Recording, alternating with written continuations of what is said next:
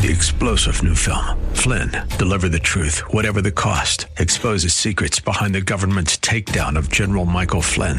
Flynn knew what the intel world had been up to. He ordered the first audit of the use of contractors. This set off alarm bells. He told the truth. He was the most dangerous person for Donald Trump to hire. They had to get rid of Flynn. Flynn, Deliver the Truth, Whatever the Cost. Available now. Watch it today. Go to SalemNow.com. SalemNow.com. The Law Offices of Selwyn Whitehead is a debt relief agency under federal law and provides legal assistance to consumers seeking debt relief under the United States Bankruptcy Code. This is Selwyn's Law. Every week at this time, we get to hear from Selwyn Whitehead. She's not just an attorney at law. Selwyn knows her stuff and doesn't shy away from the truth, even when it's ugly. Her Bay Area practice focuses on helping her clients to manage their wealth through estate and tax planning, to managing their debt through reconstruction or bankruptcy. And now, it's time for Selwyn's Law. Good day, and welcome to Selwyn's Law. My name is Selwyn Whitehead, and I'm a California Bar Admitted Attorney and also a Bankruptcy Law Certified Specialist, certified by the State Bar of California's Board of Legal Specialization. So in addition to my JD, I hold a couple of legal master's degrees, one as a master of the laws of taxation, I know, totally boring, and the other as a master's of the law of intellectual properties law, very interesting. Because of my training and interests, I practice bankruptcy, debt, wealth management, estates and trusts, real estate, and taxation law, and I also enjoy helping small businesses and new ventures get started. So I'm pleased to be able to come to you again today from the beautiful KFAC studios in the San Francisco Bay Area to discuss some of the financial issues confronting families and small business owners today. But I must say, once again, to ask you to please note that this show does not provide legal advice, nor am I developing an attorney-client relationship with anyone within the sound of my voice.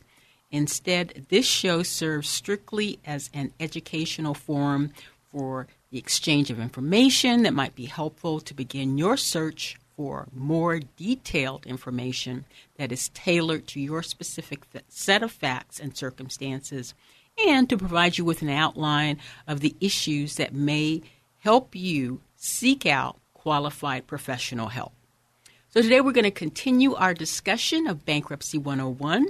Just to recap, in our first show, I gave you my definition of bankruptcy and why bankruptcy law is so critical to the proper functioning of a capitalistic, market-based economy, where you see the laws of bankruptcy act as the safety valve that give entrepreneurs and individuals and families the freedom to take on the risks of starting businesses and starting family units with the knowledge that if they run into deep financial distress, that is the result of an honest miscalculation of a business risk or the downturn in the economy or the side shift in the economy or any kind of shift in the marketplace that causes the business financial distress, or when an individual or a family takes on the risk of purchasing a home or automobiles or other consumer debt to underwrite the day-to-day living of a family, or in some cases when they underwrite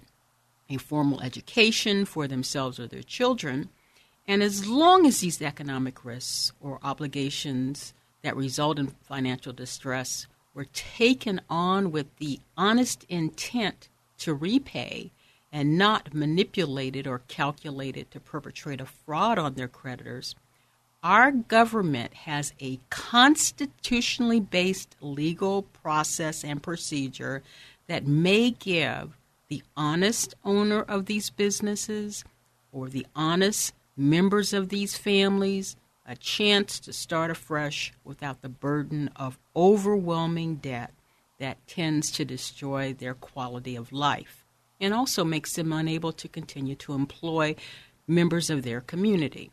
So the bankruptcy process also gives the debtor's creditors some assurances that they'll be treated fairly in a court-supervised process and that they will have access to the debtor's non-exempt assets, even if their fair share sometimes mean that the creditors will take nothing.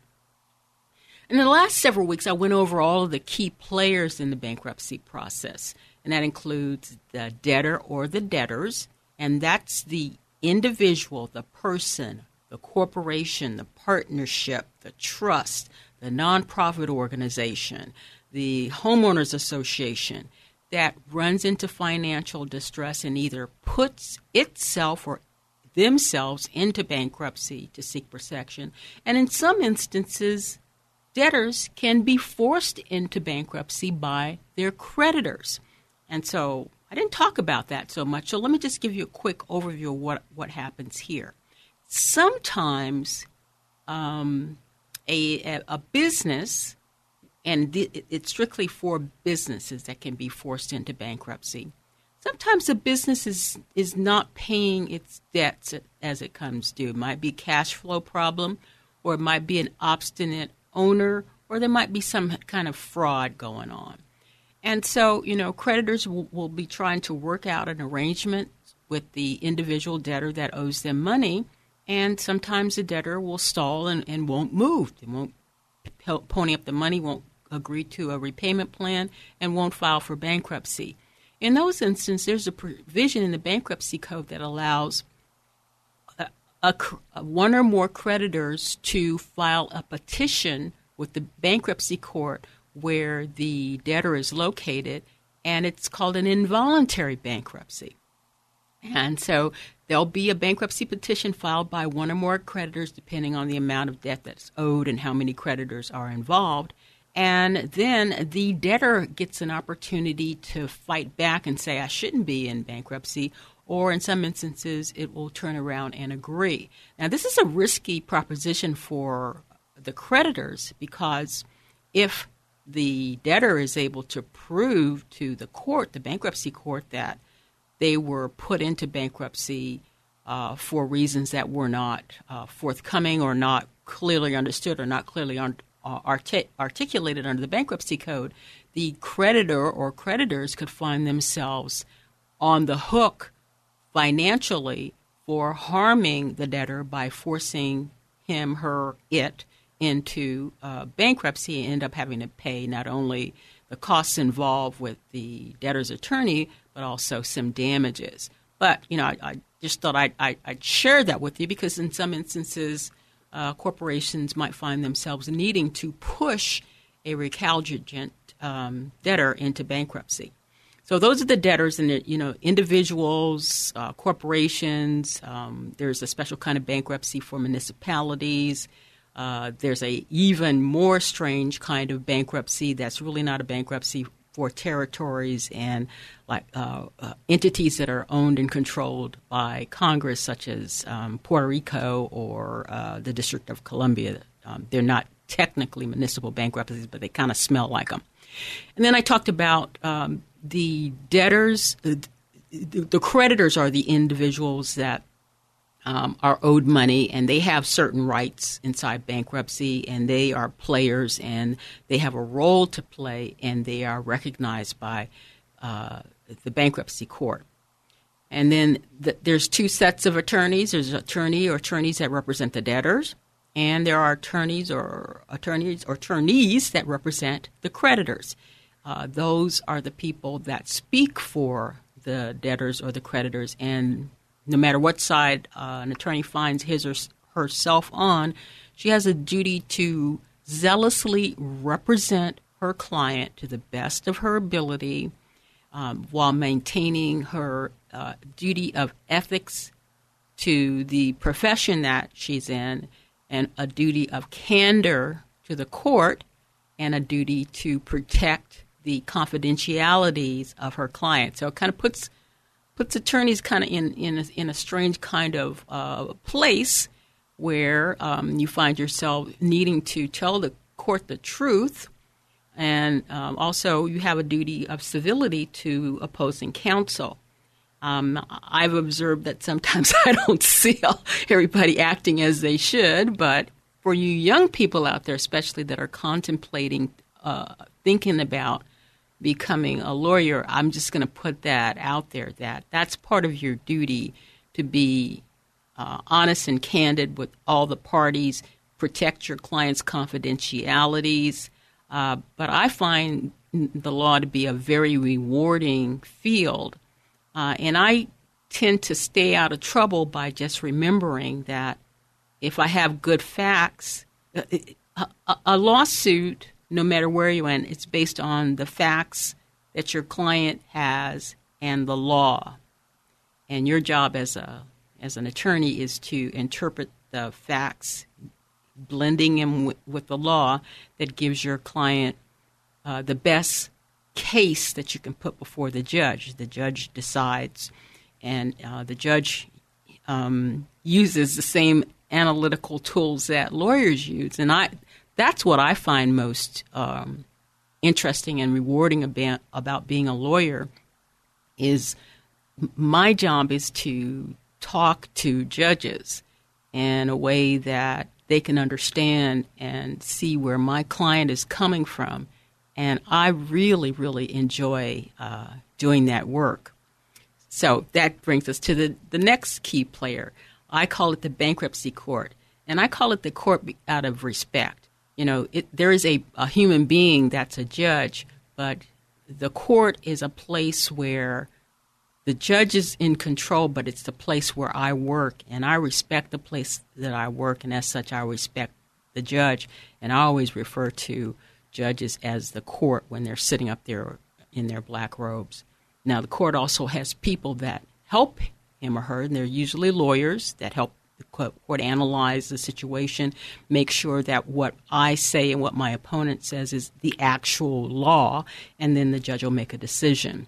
And then there's a whole group of fiduciaries whose job that is to marshal the debtor's assets and follow the law and present issues to the court if they think something hinky is going on. And hinky is a highly technical legal term for something don't smell right. And so those are the key players. So next, today we're going to talk about some of the key events that take place when someone is thinking about filing and what happens after they file right away and the ongoing process of the bankruptcy. But we're going to take a few minutes to let you hear from our sponsors, and when we come back, we'll continue the process.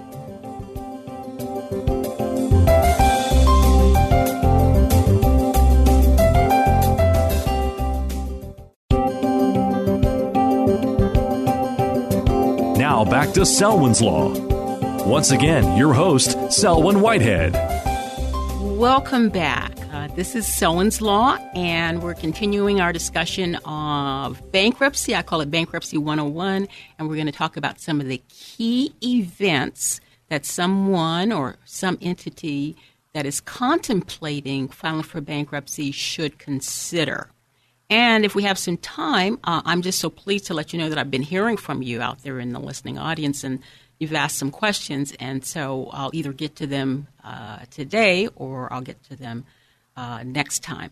But let's just go over generally what are the major functions and issues that one needs to contemplate before he, she, or it files for bankruptcy. Now, I'm going to talk about from a human standpoint, that is to say an individual or a family is considering filing for bankruptcy. They generally will file three kinds of bankruptcies that deal with individuals.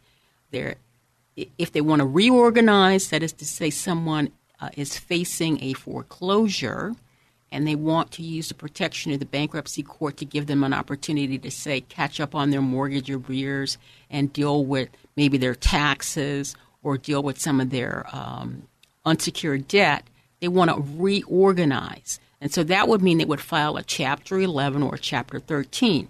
Now, most small businesses, that is to say sole proprietorships and individuals with regular income, would file a Chapter 13. But there are debt limits for filing Chapter 13, and they go up every 3 years or so depending on inflation. And so it's you can have no more than about $1.2 million, $1.3 million in secured debt and no more than around $400,000 in unsecured debt. Otherwise, you'll be over the debt limits, and even if you're an individual, you'll have to file a Chapter 11. Now, Chapter 11s are much, much more expensive than Chapter 13s. So generally, if a small business person comes to me, I first want to see if I can get them into a Chapter 13.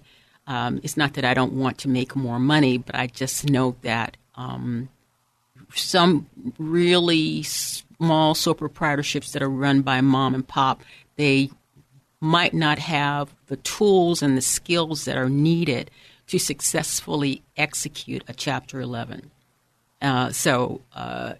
Again, it all depends on the debt limits and the kinds of debt. Okay, so if you want to reorganize, that is to say you want to put in place a plan where after you take care of your reasonable living expenses, you are going to turn over your excess income to a fiduciary known as a Chapter 13 trustee. Now, her job is to examine you to make sure that you identified all of your assets, liabilities, income, and expenses, and that your plan is feasible and not filed in bad faith. And so sometimes your attorney and the Chapter 13 trustee will be in a pretty adversarial role, but you should know that that's not unusual unless there's some kind of really bizarre adversarial relationship going on. Because the Chapter 13 trustee's job, in addition to collecting your excess income and distributing it to your creditors, according to a plan that you produce, is also to help maintain the integrity of the bankruptcy process, because he or she indirectly reports to the Department of Justice via the U.S. trustee that I talked about the last time. If you're in a Chapter 13, you have 3 to 5 years max to pay off your debts that you've identified in your plan. And sometimes that means that you're just making payments for your mortgage arrears after you take out of your reasonable living expenses. And that might mean at the end of the 3 to 5 year period, your unsecured creditors take nothing.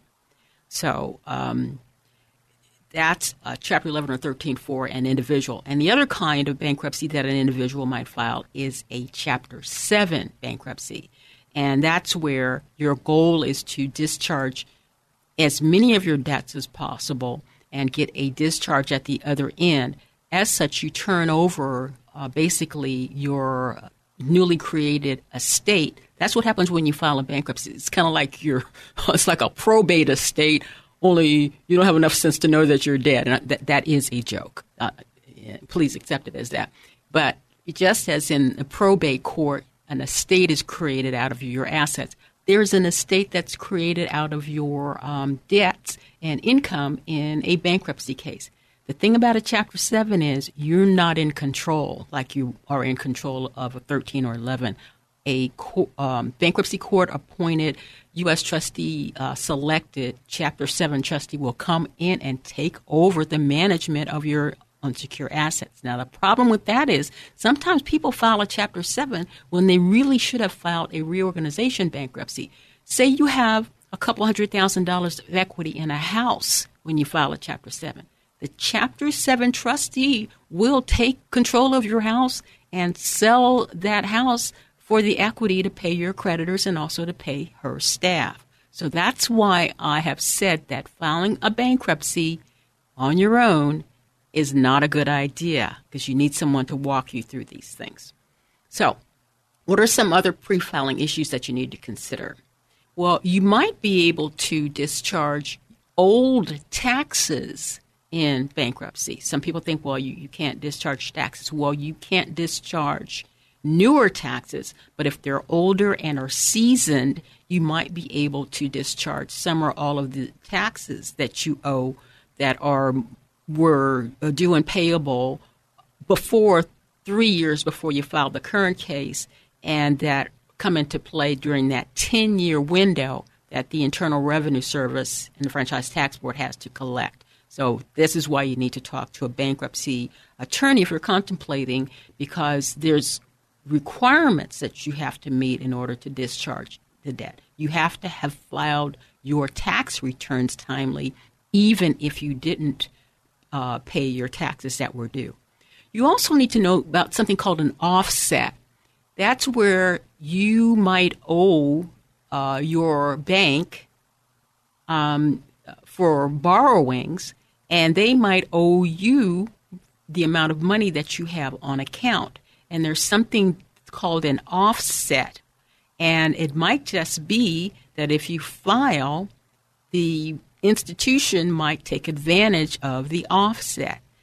So you need to know about that and disclose that information to your attorney.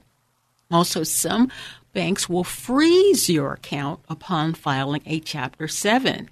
And because the bank might not know what to do. The bank might think that, you know, the Chapter 7 trustee is going to place a claim on your funds, and so they might freeze your account and tell you that you need to go get some kind of instruction from the Chapter 7 trustee in the bankruptcy court. Also, credit unions have what's known as a dragnet clause. That is to say, if you borrowed money from a credit union to purchase a car and you also have other accounts in there, your account application might have given the credit union the right to do certain things, that is to say, drag a net over all of your accounts and keep them out as part of that offset process. So again, you need a lawyer to help walk you through that. And sometimes institutions do things that they're not supposed to do, and your counsel can help you deal with that, even if through court order. You also need to know there's special provisions for homeowners association dues. If you own a condo that you want to keep and you are not current with your HOA dues or an HOA assessment, there might be some unfavorable actions that the homeowners associations can take. You also should know that your utilities companies might be able to take some action against you. So you need to identify all these things with your counsel. And also there's something called a means test. And that says whether or not you're even authorized or can file a Chapter 7 based on your income and expenses. And a different kind of means test is used in a Chapter 13 to see how long you can or must stay in your bankruptcy. By that, I mean you might only want to stay in 3 years, but the means test might indicate that you need to stay in for the full 5 years. And the thing about it is, if you get a windfall, some kinds of windfall during that 5-year period, you might end up having to turn that over to the Chapter 13 trustee for her to pay your creditors. You also need to do what's known as exemption planning before you file, because some of your assets, you can exempt them maybe up to the full amount of equity that you have. And there's a certain amount for an automobile, a certain amount for the equity in the house, depending on your age and physical condition. You also need to do the tax planning that I talked about earlier, because you might be able to discharge some of your taxes. And you also need to time your bankruptcy such that it can get you the best results. So there's also key terms that you need to know and what they mean. The order of relief happens as soon as you file. That implements an automatic stay that prevents any of your creditors from commencing or continuing any legal action against you, such as foreclosing on your property. It gives you the ability to just have a moment to, you know, get your head straight and figure out what it is that you want to do to move forward and try to reclaim your debt. Reclaim your life after you deal with your debt by dealing with your debt in a proper fashion. So we're going to stop right here and pick up on the key terms and talk about claims the next time we're together, and then we'll make time next time to answer some questions.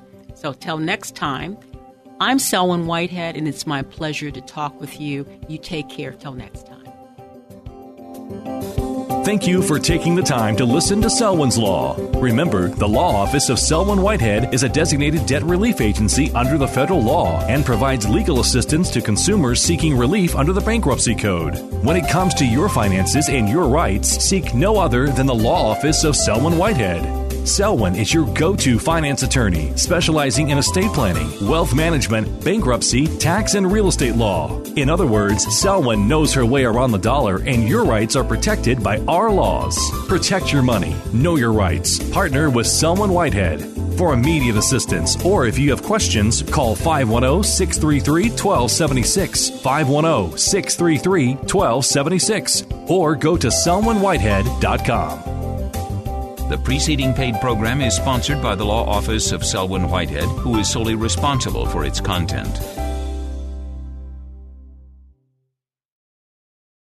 3-star General Michael J. Flynn, head of the Pentagon Intelligence Agency, knew all the government's dirty secrets. He was one of the most respected generals in the military. Flynn knew what the intel world had been up to. He understood its funding. He ordered the first audit of the use of contractors. This set off alarm bells.